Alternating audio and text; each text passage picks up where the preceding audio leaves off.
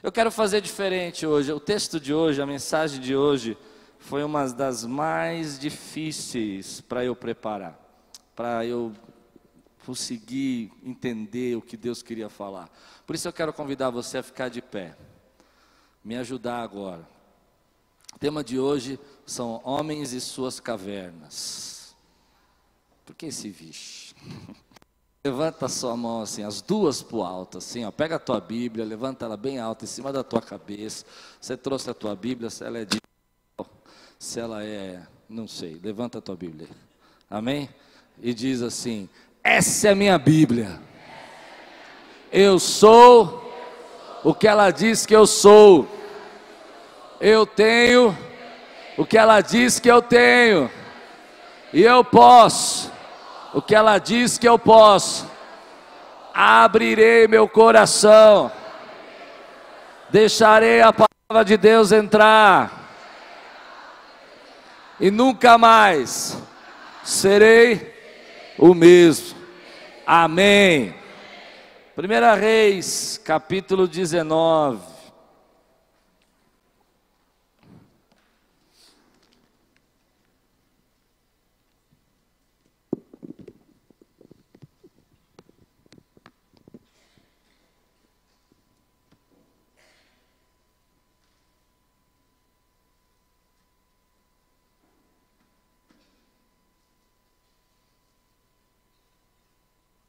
Nós vamos ler do versículo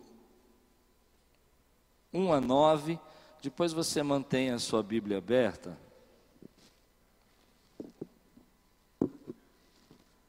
Porque nós vamos continuar lendo depois.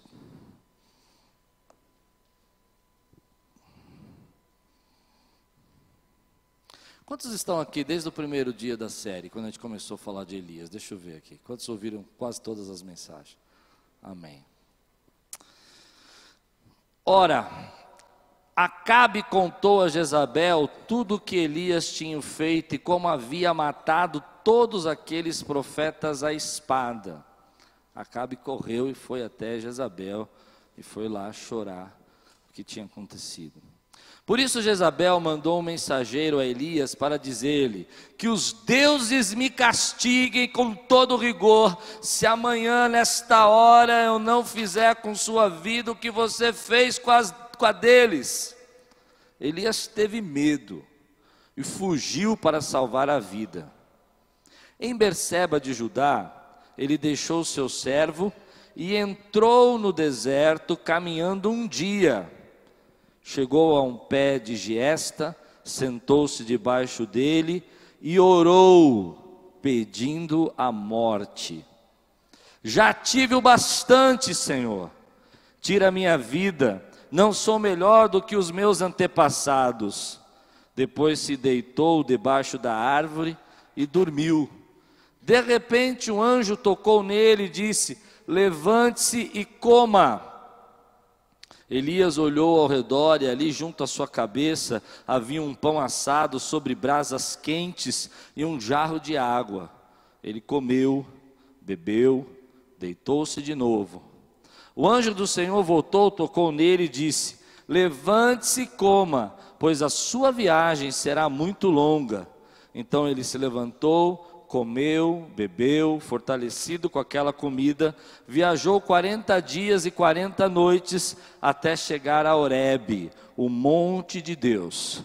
Ali entrou numa caverna e passou a noite, e a palavra do Senhor veio a ele: O que você está fazendo aqui, Elias? Vamos orar? Senhor, toca-nos com teu espírito agora toda fúria, todo ataque, todo impedimento espiritual, nós repreendemos e declaramos que esse momento é um momento sagrado, onde só o Teu Espírito Santo pode falar conosco. Nós não queremos ninguém, Senhor, atrapalhando. Queremos ouvir a tua voz em santidade, em autoridade dentro dos nossos corações, porque é ela, a tua voz, que nos fortalece, em nome de Jesus. Você pode dizer amém, querido? Todos nós temos momentos limites. Você já teve um momento limite na tua vida? Um momento onde você fala, não dá mais, agora chega, basta, eu não aguento mais. Eu já tive uma porção de momentos na minha vida, assim, onde eu consigo perceber que eu estava nesses momentos limites, nesses momentos onde eu olhava para a minha própria vida e dizia assim: não dá, eu não aguento, eu estou cansado, eu estou fadigado com tudo isso que está acontecendo, com todos os problemas que eu estou enfrentando. É interessante você que veio acompanhando comigo a história de Elias. Elias, ele havia enfrentado os profetas de Baal, depois ele orou e batalhou e guerreou espiritualmente, porque diz a Bíblia que sete vezes ele orou para que a chuva viesse. Depois ele foi cheio do Espírito Santo de Deus e ele saiu correndo mas de repente diz a Bíblia que Jezabel fica sabendo por Acabe tudo aquilo que tinha acontecido e todos os problemas que Elias tinha causado e como ele tinha destruído a adoração a Baal. E ela manda uma ameaça para ele fala assim: Olha, se amanhã você não estiver morto, que os deuses me castiguem. E a Bíblia diz que Elias teve medo e fugiu. Algumas pessoas acreditam que, embora a Bíblia diga realmente isso, que ele teve medo e fugiu, que foi só isso o motivo do esgotamento de Elias, mas para mim não foi isso. Para mim foi uma sucessão de batalhas, de lutas, foi o riacho que seca, foi o filho da viúva que morre, foi depois enfrentar 400 profetas de Baal e 450 profetas de Azera, e lá ele vê pessoas fazendo careta, gente criticando, gente debochando, gente falando, e toda aquela pressão, o fogo que precisava vir, o milagre que precisava acontecer, e depois então ele vem toda aquela, aquela matança dos profetas, e tudo isso vai acontecendo, e é um problema, é um desgaste, é uma luta, é uma luta, é uma dificuldade, é mais um problema, é mais uma batalha, e agora não tem a chuva, e agora ele tem que rear por chuva, e agora ele tem que sair correndo. Até que chega um momento, querido, que a última gota cai.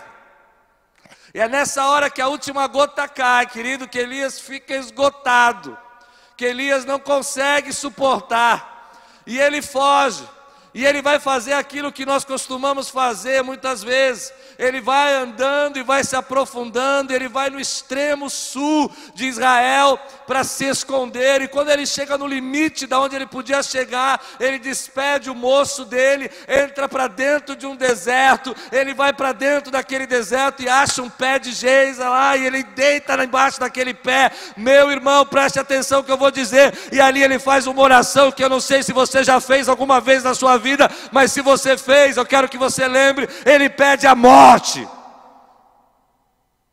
Porque Elias está esgotado.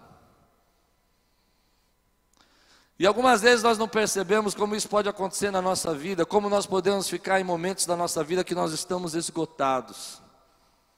Existe um engano onde as pessoas dizem que pessoas espirituais, pessoas cheias do Espírito Santo, não passam por problemas de esgotamento, não passam por problemas de tristeza, eu quero acreditar que Elias está tão profundamente esgotado que ele quer dormir só.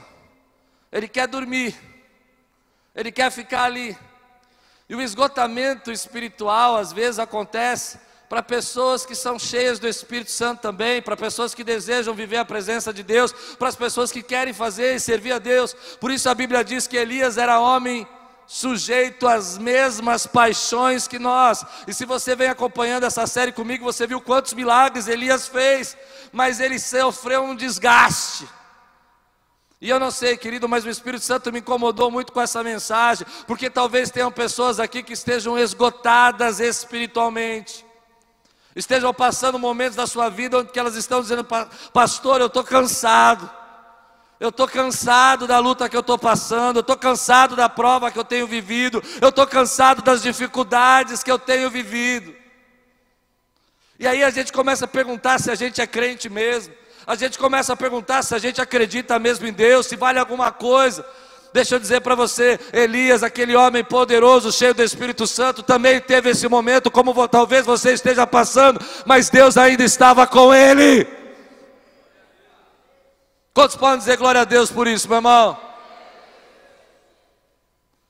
Quando eu olho para essa situação, eu fico pensando nas quantidades de vezes que nós passamos por isso. Porque algumas batalhas, queridos, são travadas com o inimigo, outras são travadas dentro da gente, dentro do nosso coração, dentro da nossa alma.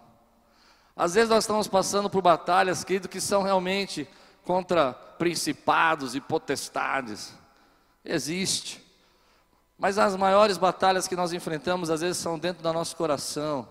Quando a gente olha para da nossa vida a gente começa a sentir aquela tristeza profunda, aquela depressão, e a gente começa a pensar que não adianta fazer nada, não adianta buscar a Deus, não adianta adorar a Deus, não adianta.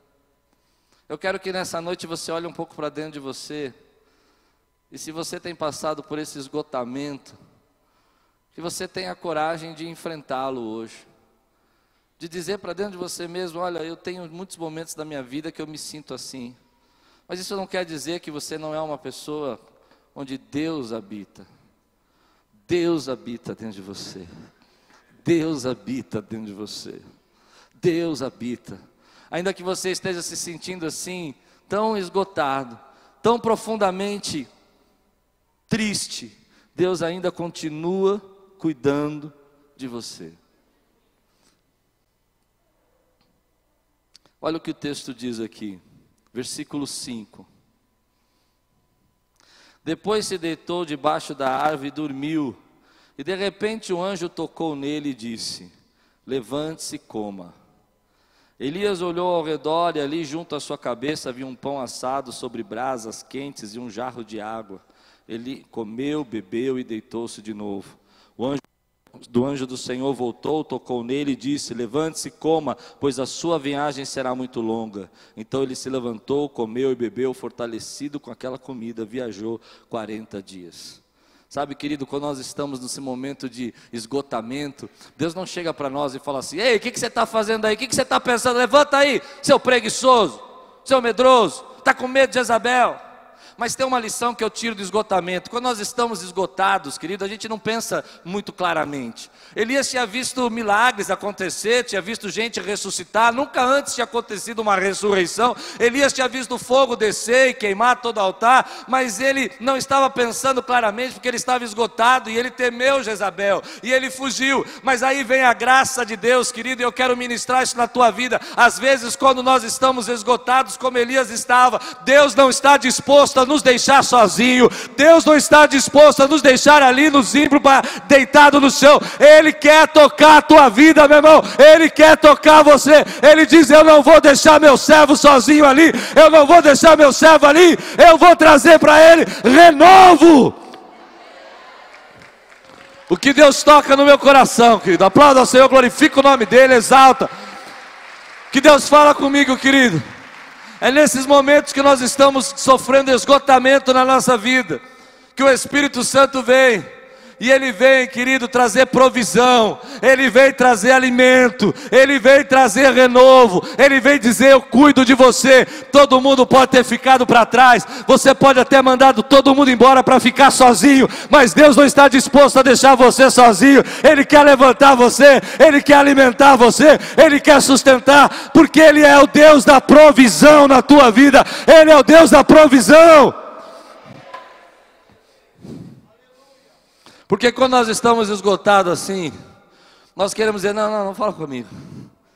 Mas Deus fala assim: não, não, eu não vou deixar você quieto. Levanta e come. E tem uma coisa que me impressiona nesse texto, porque a Bíblia fala que o pão estava assado. Eu queria que essa igreja virasse aqueles cinemas 4D. Já foi no cinema 4D? Cadeira mexe, solta cheiro no banco. E de repente, uma vez eu fui no cinema 4D e de repente começou a assar uma tela, na tela uma torta. E o ambiente começou a ficar com aquele cheiro de torta assada. E eu queria que isso acontecesse hoje, aqui, mas sobrenaturalmente começasse a sentir um cheiro de pão assado, porque Deus está cuidando de você, porque Deus está suprindo a tua vida. Ei, sinta o cheiro do pão assado, meu irmão. Deus... Aliás, pão assado é difícil de você resistir, não é? Porque quando você sente, mesmo que você não está com fome, vem aquele cheiro de pão quente, você fala, ah, me dá um pedacinho. Ei, Deus está dizendo para você que Ele está suprindo as suas necessidades, porque Ele é Jeová Jerê, meu irmão. Mas Elias está tão profundamente angustiado que eu não me lembro em outro texto na Bíblia, pastor Andros, pastor Daniel, eu não me lembro. Em outro texto na Bíblia, onde um anjo aparece, e a pessoa que está recebendo o anjo não fica impressionada. Elias está tão mal, meu irmão, que ele vê o pão, ele vê a água fresquinha, e o anjo sobrenatural servindo ele, ele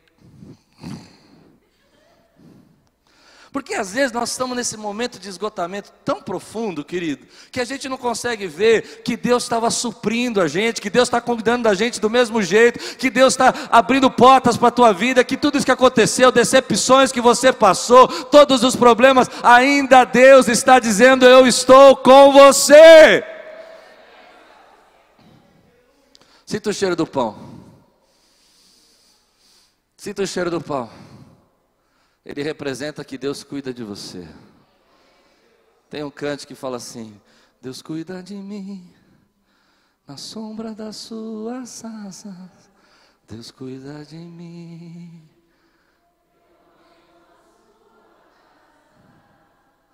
E não ando sozinho.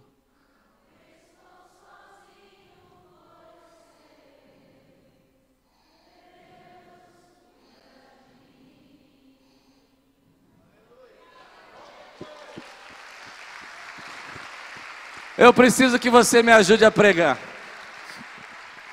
O texto diz que o anjo foi lá e tocou nele e falou: Levanta. Eu preciso que você toque no teu irmão que está do teu lado e fale assim: Ei, olha o cheiro do pão assado, porque Deus é Deus que supre as suas necessidades. Ele precisa às vezes ser tocado, meu irmão, para que ele possa entender que Deus está falando com ele. Toque nesse irmão agora e diga para ele: Ei, sinta o pão que Deus está assando. Ele não está disposto a fazer com que você abandone seus dons, abandone seu ministério, abandone os seus propostas. Ele não está disposto a fazer, a deixar com que você fique aí nesse lugar. Agora basta. Deus fala, basta não. Você tem uma jornada. Come, come, come. Se fosse eu, né, Lu? Eu, eu sei como é que eu sou. Quando eu estou esgotado assim, come. Não quero. Não estou com fome. Não é assim? E o bico? Não quero. Deus está falando com você. Come essa palavra. Não quero. Não quero. Sente o cheiro do pão. Só um pedacinho. Come só um pedacinho. E aí você então começa a receber força, começa a receber força, começa a receber força, porque Deus não desistiu de você, porque Deus não deixou você ali. As pessoas podem deixar a gente ali. As pessoas podem ficar para trás. Mas Deus não deixa você ali. Ele não deixa você desistir dos seus planos, dos seus sonhos, dos seus projetos, porque tudo isso foi Deus que colocou dentro do seu coração. Então Elias come. E ele descobre uma coisa que a gente precisa entender, querido. O nosso Deus é Jeová Jireh, é o Deus que provê. Quando a gente acha que não tem saída, Ele está derramando a provisão dele. Quando você chega nos seus limites e que você está esgotado, Ele está já pão para prover aquilo que você precisa. Levante sua mão bem alta e diga comigo: Senhor, Tu és o Deus da minha provisão.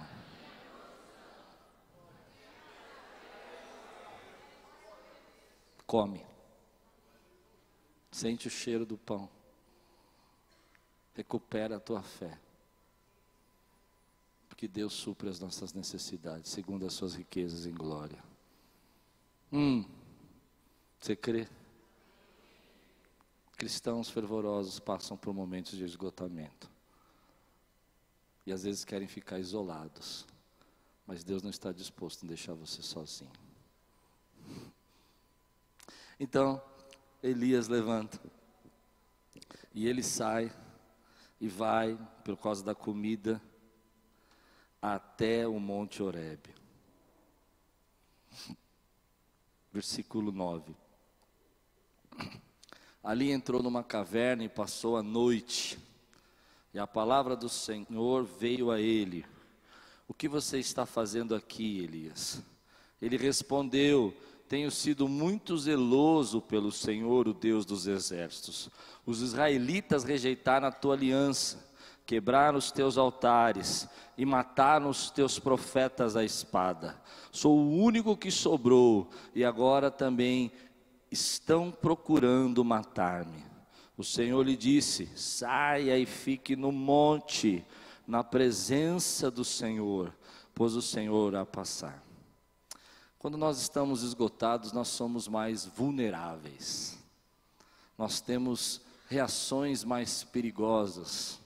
Falamos às vezes o que não devemos, oramos pedindo a morte por coisas que Deus tem poder para resolver. Mesmo que nós já vivemos milagres, a gente acaba ficando mais vulneráveis, não pensamos com clareza. E uma das coisas que me tocou nesse texto, e o Espírito Santo me incomodou, é que os homens, são diferentes na hora que expressam seus sentimentos do que as mulheres.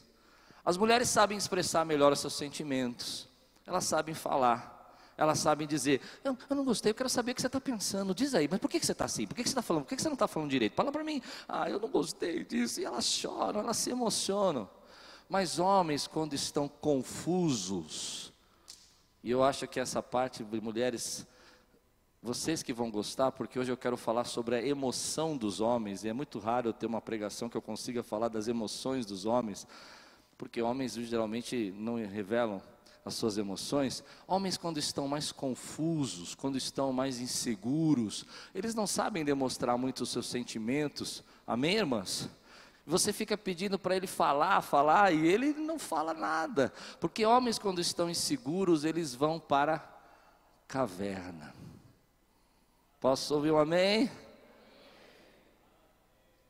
Ó, tem uma voz espiritual aqui, fala a Deus.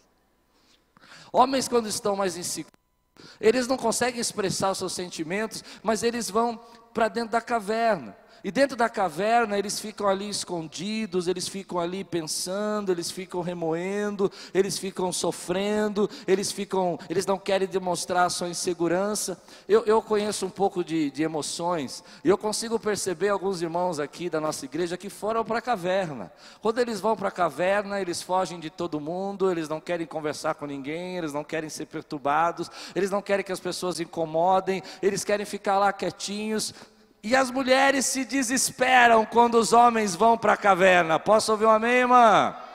Porque homens são diferentes e mulheres são diferentes. E eu tenho muito tempo pregado sobre isso. O ano passado eu preguei sobre hombridade, já faz uns dois anos que eu tenho pregado sobre isso, porque eu percebo que nós não sabemos muito bem entender as reações emocionais dos homens. Nós entendemos um pouco mais das mulheres, talvez, mas dos homens é mais difícil, porque na nossa criação, a maioria de nós, 80% aqui dessa igreja, eu posso, posso prever, que foi criado por mulheres.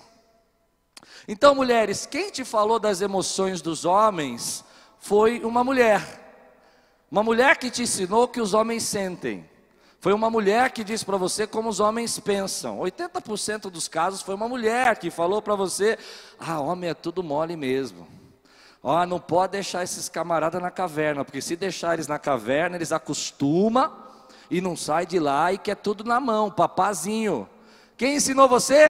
Foi uma mulher. Você já pode ter ouvido, e se você nasceu numa família como eu, graças a Deus por isso, né, que teve alguém que criou, me criou. Mas quem me criou foi uma mulher, foi minha mãe, minha avó. Eu não fui criado por homens, eu fui criado por mulheres. E então a gente aprende a com mulheres a tratar as nossas emoções diferentes, não é assim, homens? As mulheres, quando minha mãe chegava em casa, minha mãe falava: se chorar dentro de casa, apanha. Então não pode falar nada. Você chega em casa aí, tomou uma surra na rua, tá mancando, mas. Porque se falar que brigou na rua, apanha de novo.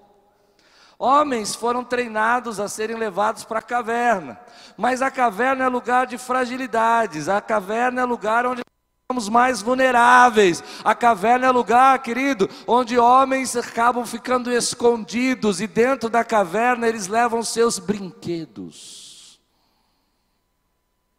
Posso ir profundo nisso? Vai ou não? Vai ou não? Porque nós não sabemos expressar os sentimentos, então nós nos escondemos ali e lá nós criamos um mundo, um mundo de distração, um mundo onde as pessoas não precisam saber o que nós sentimos, um mundo onde que nós podemos ficar na nossa insegurança e lá levamos os brinquedos. Cavernas modernas existem hoje? Eu fiquei pensando em algumas cavernas, cavernas modernas. Às vezes a sua sala é uma caverna, porque lá ele monta o videogame dele e passa duas, três horas absorvido naquilo, escondido. WhatsApp, a internet. Quais são as cavernas modernas? Homens, quando estão inseguros, eles vão para cavernas. Mulheres, quando estão inseguras, elas conseguem manifestar, dizer o que estão pensando. Porque homens são diferentes e falam línguas diferentes. O homem e a mulher falam línguas diferentes. Nós achamos que falamos a mesma língua, mas não falamos. Eu aprendi esses dias que hum, homens falam línguas, perdão, mulheres falam línguas circulares. E homens falam linear. Eu vou tentar imitar as mulheres. Amém? Quando o marido chega em casa, ele fala assim: Vamos jantar fora? Resposta da mulher: Nossa, eu estava vendo, eu engordei, né? Você sabe que aquela saia não está me servindo mais? Mas olha, eu estava com uma vontade de comer fora hoje, bem, bem que você falou. Mas eu estava pensando também que, puxa vida, né, a gente está gastando muito dinheiro, tem que fazer economia, né? Porque se a gente fizer economia, a gente consegue fazer outras coisas. Mas olha, deixa eu dizer uma coisa: o que, que a gente podia comer fora hoje, hein? Sim ou não? Posso ouvir um amém? E ela continua. Então, mas aonde nós vamos? Porque não pode demorar muito, que eu estou cansada, porque olha, hoje o dia no trabalho foi terrível, foi muito difícil. Você não sabe o que eu passei lá, mas olha, eu estava com uma vontade de comer fora. A única coisa que ele quer ouvir é o seguinte: vamos no frango frito. Posso ouvir um amém? Esse é para glorificar de pé, maridos. Cadê os maridos corajosos aqui? De manhã só teve um marido lá na ponta, lá que falou: Aleluia!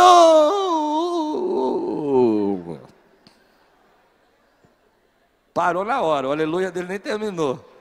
Mas é para glorificar de pé, porque nós falamos línguas diferentes.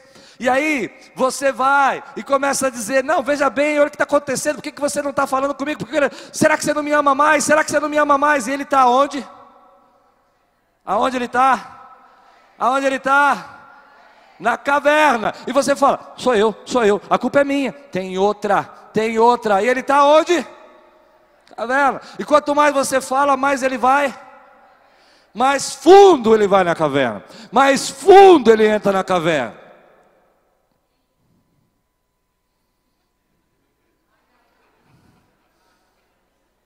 Eu queria ver se alguém aqui ainda sente o Espírito Santo aqui, pode dar uma glória a Deus aqui. Quem sente o Espírito Santo aqui, pode dar uma glória a Deus aqui, querido.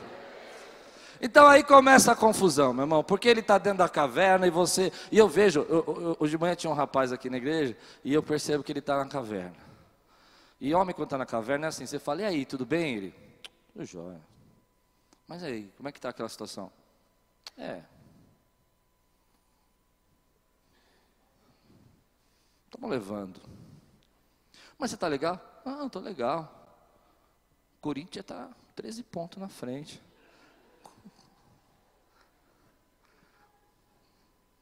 Corinthians. Sim ou não? E se você fica muito irritado com isso, o que, que ele faz? Afunda mais. Então você imagina, querido, toda essa emoção que ele não sabe expressar, todo esse sentimento, esse medo que ele está passando, e aí você falando com ele circular, e ele não entende essa língua. Entende? Os homens entendem? Teve um irmão corajoso. Quem foi o corajoso? Não quer nem se manifestar, falou muito rápido. Nós não entendemos, entendemos, pastor Carlos? Não entendemos. E aí eu tive uma revelação nesse texto. E eu quero ministrar isso na sua vida. Mulheres, aprendam com Deus como tira um homem da caverna. Posso ouvir um amém? Você conhece o texto? Vamos ler juntos. O texto diz assim: versículo 11. O Senhor lhe disse: Saia e fique no monte na presença do Senhor, pois o Senhor vai passar. Preste muita atenção, porque olha o que Deus falou comigo nesse texto aqui. Então veio um vento fortíssimo que separou os montes, esmigalhou as rochas. Eu imaginei você entrando na sala. Na verdade, eu pensei na minha mãe, quando ela queria me tirar da caverna. Era como se fosse uma grande tempestade, é um vento ela já chegava quebrando rocha. Dá para entender ou não? Sai daí! Vagabundo! Não é assim? Quebrando rocha. Amém, irmão? Quem está comigo aqui ainda? Quebrar a rocha, tira o homem da caverna? Não. Perceba que Elias não deu a mínima. Você vai ver, preste atenção. Então veio um vento fortíssimo que separou os montes, esmagalhou as rochas diante do Senhor, mas o Senhor não estava no vento. Depois do vento houve um terremoto. É aquela hora que você está doida, mulher. E que você fala, hoje eu tiro aquele homem daquele buraco, daquele negócio, eu quebro tudo, você vai ver, eu vou destruir. Levanta!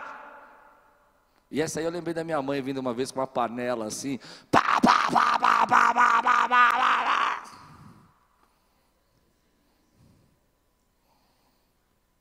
Não, deixa, olha para mim um pouco aqui.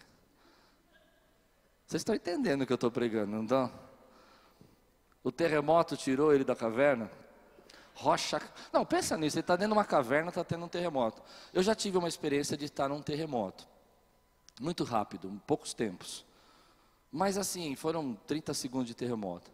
Mas quando eu estava no terremoto, a mesa começou a mexer, a xícara começou a balançar e tudo. E a Luciana falando assim: Nossa, que legal.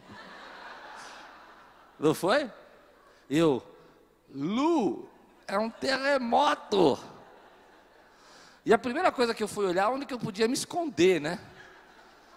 E ela, uau! Mas você percebe aqui que, que Elias não deu a mínima, ele está dentro de uma caverna, o terremoto está acontecendo, ele está onde? Na caverna, igualzinho seu marido. Você faz um terremoto e ele fica na caverna. Posso ouvir um amém, irmãs? Sabe por que isso acontece? Porque quem ensinou você a respeito de homens foi uma mulher. E poucas vezes você teve a oportunidade de vir um, vir um homem falar. Você geralmente ouve um homem pregar, mas não falar das suas emoções. E eu vi uma história essa semana que falou muito comigo. Diz que um pregador, ele estava fazendo a barba. Ele então foi lá para o banheiro da casa dele, pegou espuma e passou no rosto. Pôs a espuma. Quando ele olhou para o lado, o filhozinho dele de nove anos de idade pegou a espuma e. nove anos. E sorriu. O pai pegou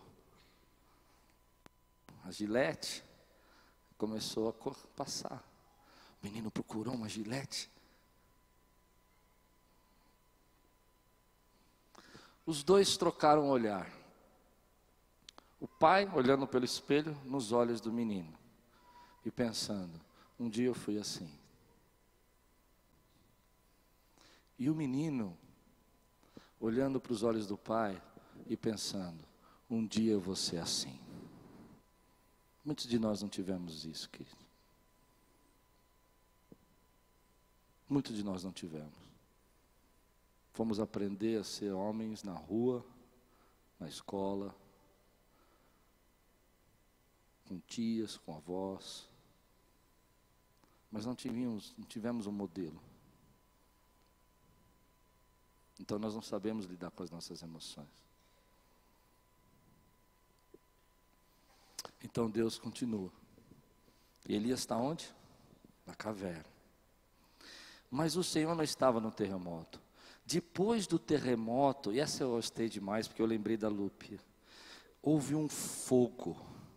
Mas o Senhor, é quando a Lupe me olha assim com aquele olhar de fogo.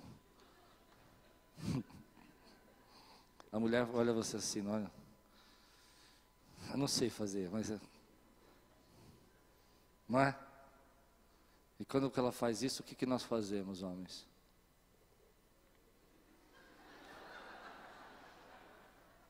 Sim ou não? Posso ouvir um amém, meu irmão?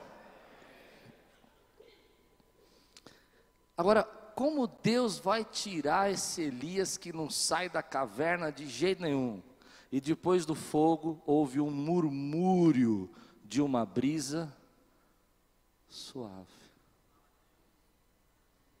Só os homens glorificando de pé agora. Eu quero ver os homens pentecostais dando glória a Deus. Só homens agora dando glória a Deus. Vocês são tudo medroso mesmo, viu? Meu irmão, o que tira o homem da caverna não é o fogo, não é o terremoto, não é a panela. Vocês precisam entender, mulheres, como vocês são fortes e poderosas. O que tira o homem da caverna é o suave, é o suave. É quando vocês chegam lá e falam: Uau, o que está acontecendo, meu amor? E ele fala: Nada. E você fala: Pode falar, não vou. Aí você fala assim: Eu fiz um pauzinho para você. Você é meu bebê. E aí ele começa a fazer assim: aleluia! Diz o texto aqui, querido, olha aqui. Diz o texto aqui, versículo 13. Quando Elias ouviu, ouviu o quê? O que que ele ouviu? O que que ele ouviu? Sussurro, sussurro suave. Ele puxou a capa, cobriu o rosto e ficou à entrada da caverna. E uma voz lhe perguntou, no sussurro, no sussurro. Em algumas versões falam sussurro, né? Assim. O que? Eu fico imaginando a Lupe falando com ele. Amor, o que, que você está fazendo aqui?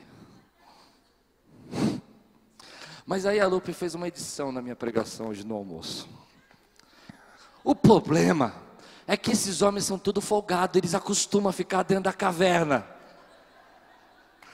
Eu tenho certeza que foi a mãe dela que falou isso para ela.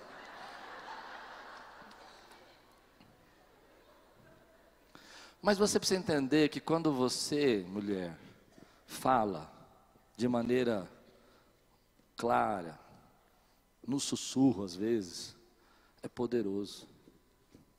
Às vezes eu posso receber 50 elogios de, da pregação, pessoas, foi benção. Mas não tem uma coisa mais legal de quando eu entro no carro e a Lupe fala, puxa, hoje foi benção, Deus te usou. É pesado. Tem outro peso. Posso ouvir um amém, queridos? Mas nós aprendemos a tirar os homens da caverna como? Com panela, com terremoto, chutando a cama. Sim ou não? E aí vocês falam assim, ó. Eu não aguento, eu não suporto quando ele faz isso, eu tô com de matar. Sim ou não? Nossa, eu estou sentindo que as mulheres estão tão quietinhas hoje. Estão recebendo, estão intercedendo. É, amém. Mas estou certo, irmão? É nessa hora, querido que você chega lá e você fala assim: Olha, eu acredito que nós vamos sair dessa. Que ele se encha de coragem. Eu sei que você tem muito mais dentro de você e eu acredito em você. Posso ir mais fundo? Posso? Quando você vem com a panela, uma estranha vem com sussurro.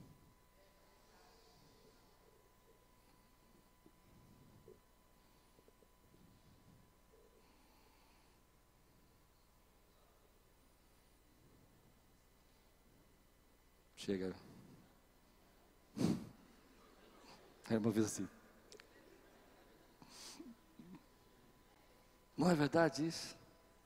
Quando você vem com um terremoto, alguém vem e diz: Uau, você é incrível.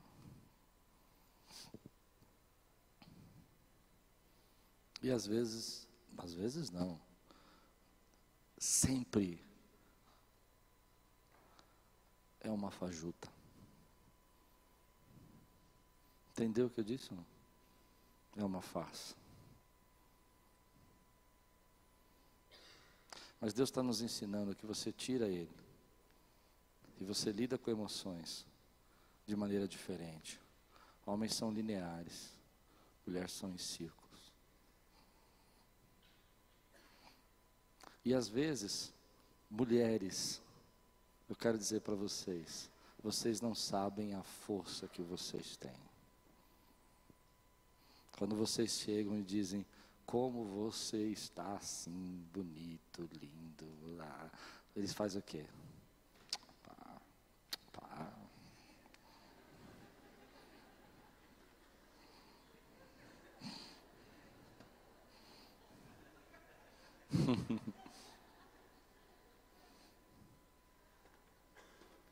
E Deus vem e tira Elias e diz para ele: saia dessa caverna. Homens, cavernas são lugares perigosos. Cavernas são lugares escuros, escondidos. Cavernas são lugares que geralmente nós não levamos à presença de Deus, porque o texto diz assim: saia e fique na presença de Deus. A Bíblia está dizendo para mim e para você hoje: homens, saiam dessa caverna, saia daí! Saia desse lugar que você entrou, saia desse buraco que você está, saia desse lugar escondido, porque Deus quer falar com você, Deus quer tratar com você, Deus quer falar com você. E é interessante nesse texto, porque eu sempre me impressiono com isso, porque nós esperamos que Deus, Elias fala de novo, toda a história dele, eu estou sozinho, a Jezabel quer me matar, eu não aguento mais, eu quero morrer. Pela segunda vez ele fala para Deus isso, e o texto diz que Deus não responde para ele. Às vezes nós gostaríamos que Deus olhasse para nós e falasse, ah, tadinho de você, né? Coitado, você está passando por tanta aprovação, né? Mas não é isso que Deus faz, Ele supre as suas necessidades, Ele alimenta você, Ele mostra ele chama você para fora com um sussurro suave, um sussurro doce, mas tem uma coisa que ele diz aqui que é isso que vai tirar você da caverna hoje, é isso que vai libertar esse esgotamento que está na tua vida. Ele tem um propósito para você, Elias. A tua missão não acabou ainda, a tua missão não terminou. Saia dessa caverna. Elias, você vai ungir reis. Elias, você vai viver o sobrenatural. Elias, você tem um legado para passar para Eliseu. Não acabou os planos de Deus para a tua vida. Sabe o que tira, me tira da caverna, querido? É entender que os planos de Deus ainda não terminaram, que Ele ainda tem um grande projeto, um grande destino para fazer na tua vida. Você pode estar aí nessa caverna pedindo a morte, esgotado, mas Deus manda dizer a você que Ele tem um grande propósito, uma grande jornada ainda para realizar na tua vida. E se você crer, dá um brado nesse lugar e saia dessa caverna. Às vezes nós achamos que as pessoas que nos decepcionam levaram com elas o nosso destino. Nós achamos que as pessoas que nos ameaçam estão impedindo o plano de Deus. Nós achamos que as pessoas que estão fazendo mal contra nós estão fazendo com que a vontade de Deus não se cumpra. Mas deixa eu dizer uma coisa para você: esse texto está dizendo: nem Jezabel, nem profeta, nem ninguém pode parar o plano de Deus para a tua vida. Ele ainda tem um propósito para você. Quírios, Deus tem um propósito para nós. Pessoas podem nos repudiar, gente pode até mandar você embora, mas eles não levam com eles o seu destino. O seu destino está nas mãos de Deus. Elias, saia dessa caverna, porque ainda vai ungir reis. Elias, saia dessa caverna, porque ainda tem alguém para você discipular que você deixou para trás.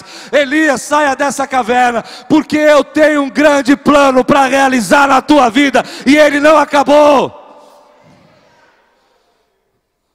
Sabe o que me faz sair da caverna? Eu quero terminar aqui. É quando eu começo a entender, querido que mesmo que eu tenha passado por grandes dificuldades e decepções, mesmo que eu esteja esgotado, Deus está dizendo para mim e para você: ei, o melhor de Deus ainda está por vir. Quantos creem que Deus tem o melhor ainda está por vir? Que pode dizer glória a Deus por isso. Ainda que você esteja vivendo um momento até que bom, tá bom, tá ruim, mas tá bom. Já viveu um momento assim? Tá ruim, mas tá bom? Deus manda dizer: o melhor está por vir na tua vida, Ele ainda tem projetos para você e planos para você. Aqueles que creem que Deus tem planos, levante sua mão aqui, dá um brado nesse lugar, saia dessa caverna. Glória a Deus. Às vezes nós achamos isso, querido, que as ameaças, os fracassos, as decepções, os problemas, nos fizeram entrar dentro de uma caverna e ali acabou. E Deus vem e diz para mim e para você: não acabou. Eu ainda tenho uma grande jornada com você. Eu ainda tenho um grande plano para você. Mas, Senhor, as pessoas estão impedindo. Eu estou sozinho. Você não está sozinho. Eu ainda separei sete mil que não beijaram e não dobraram seus joelhos a Baal. Eu ainda tenho um exército. Olhe para mim, querido. Deus tem promessas que ainda não cumpriu na sua vida, Ele vai cumprir.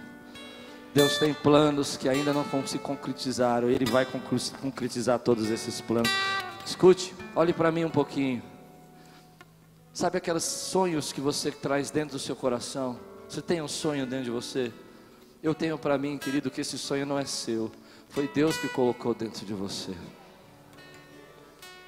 E esse sonho ele é como uma força. Porque enquanto ele está aí dentro, você continua caminhando e você continua acreditando. E Deus manda eu te lembrar desse sonho hoje e dizer: você tem uma grande jornada pela frente. Teu destino não é essa caverna. Teu destino não é essa depressão. Tua vida não acabou por causa dos problemas que você está enfrentando. O Senhor é soberano saia dessa caverna e volte pelo caminho que veio, diz o texto.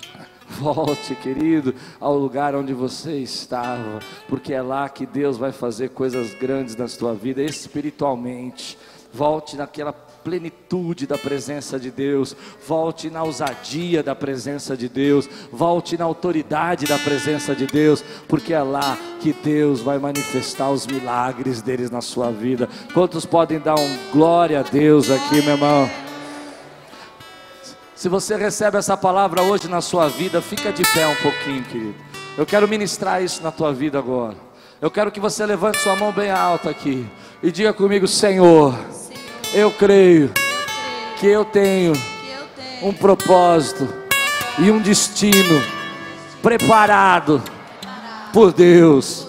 Se você crê, faça um grande barulho nesse lugar para que todos possam ouvir o seu destino, o seu propósito, para que todos possam ouvir que Deus está falando com você, o mundo espiritual.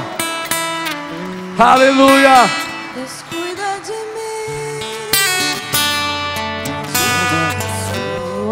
Asas, Deus cuida de mim. Diz, eu amo a sua casa ando sozinho, não estou sozinho. Levanta a tua mão pro alto e me ajuda a adorá-lo agora, querido. Deus cuida de mim. Seu uma porta. Eu preciso aprender um pouco aqui. Eu preciso aprender um pouco ali.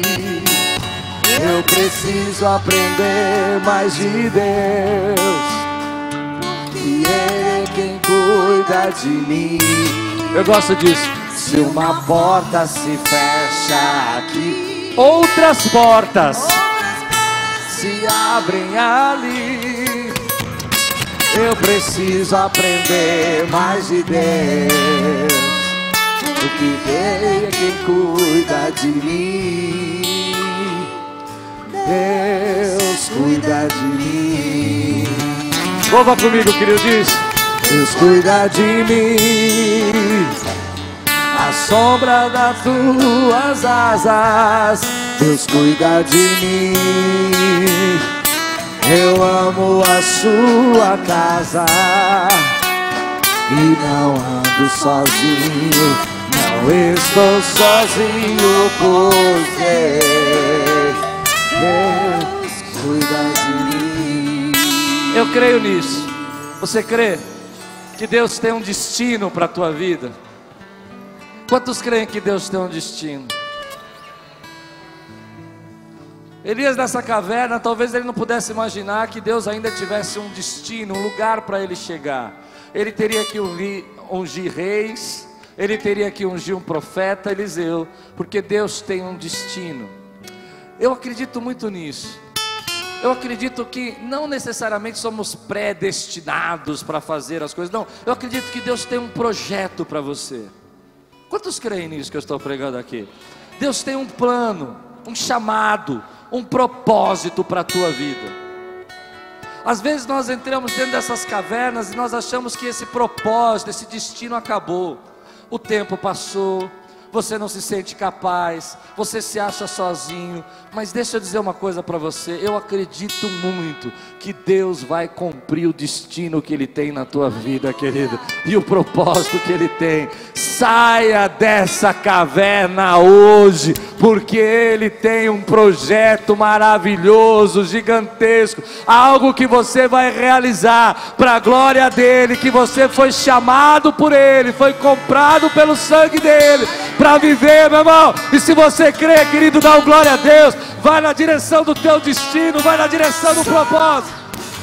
Te confiarei eu nada temerei, e sempre eu irei, pois eu sei que vivo está. E o logo, logo, logo, logo, logo. Sempre reinar.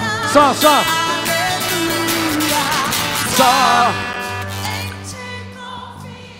Abre os teus lábios. Levante sua mão e diga: Em frente eu irei.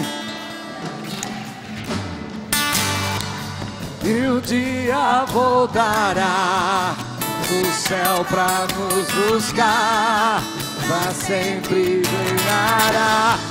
Aleluia. Diz, diz, diz.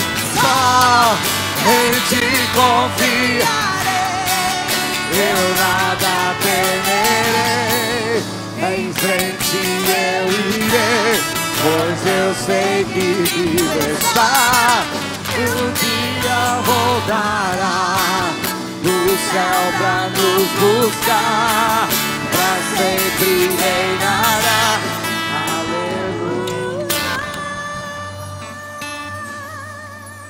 Sente o cheiro do pão. Sente o cheiro do pão. Sente o cheiro da provisão. Sente o cheiro de Deus dizendo para você, querido, que Ele não vai te deixar aí. Que Ele ainda tem projetos e desígnios na tua vida.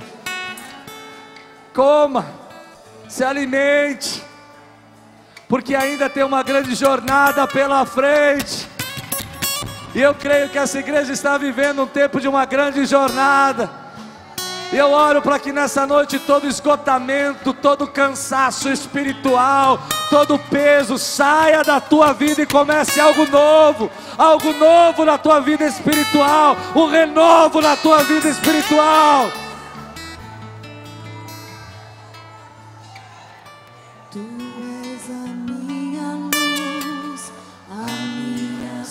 Salvação e a ti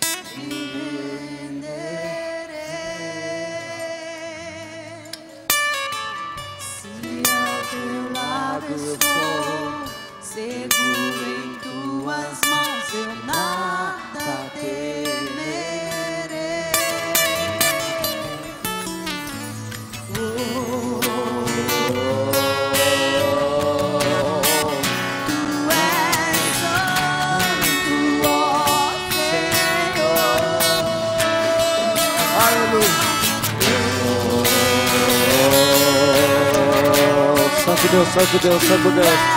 Digno de louvor.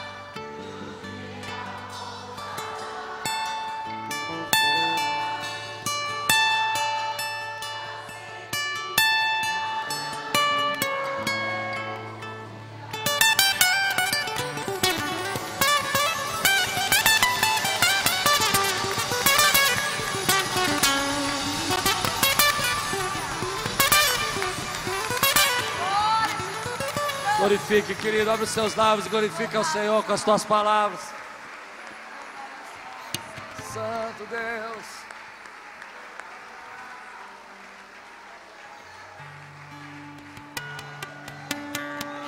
Você não pode sair desse culto cansado como você chegou. Você não pode sair esgotado como você chegou. Quantos entendem isso que eu estou dizendo agora? Tem que ser um divisor de águas hoje. Tem que ser uma noite de renovo na tua vida.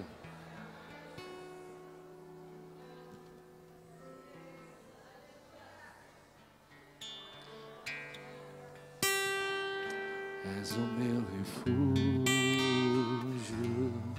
minha fortaleza, és o meu sustento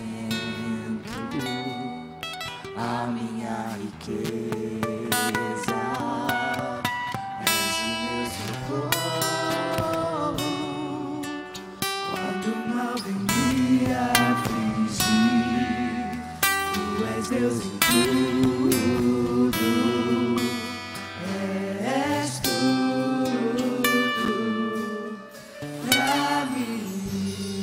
Quero perguntar para você agora, querido. Aqueles que chegaram aqui hoje esgotados, levante sua mão bem alto. Se você chegou aqui hoje esgotado, levante sua mão bem alto. Ponha bem alto sua mão. E diga assim: Senhor, eu tomo posse dessa palavra. O Senhor tem uma grande jornada um grande plano, um grande propósito na minha vida.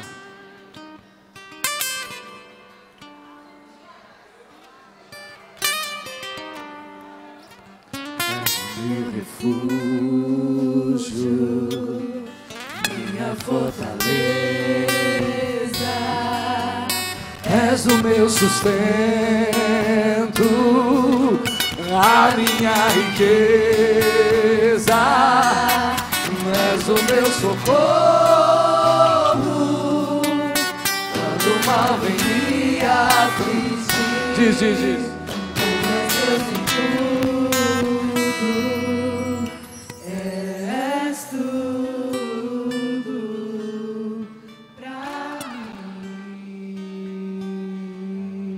Terminar, tu és Deus em tudo, és tudo Pra mim. Que Deus abençoe sua vida. Que a graça do Senhor te guarde, te proteja. Que você saia hoje com o cheiro do pão, com a provisão de Deus e com a certeza que Ele tem um grande propósito para você.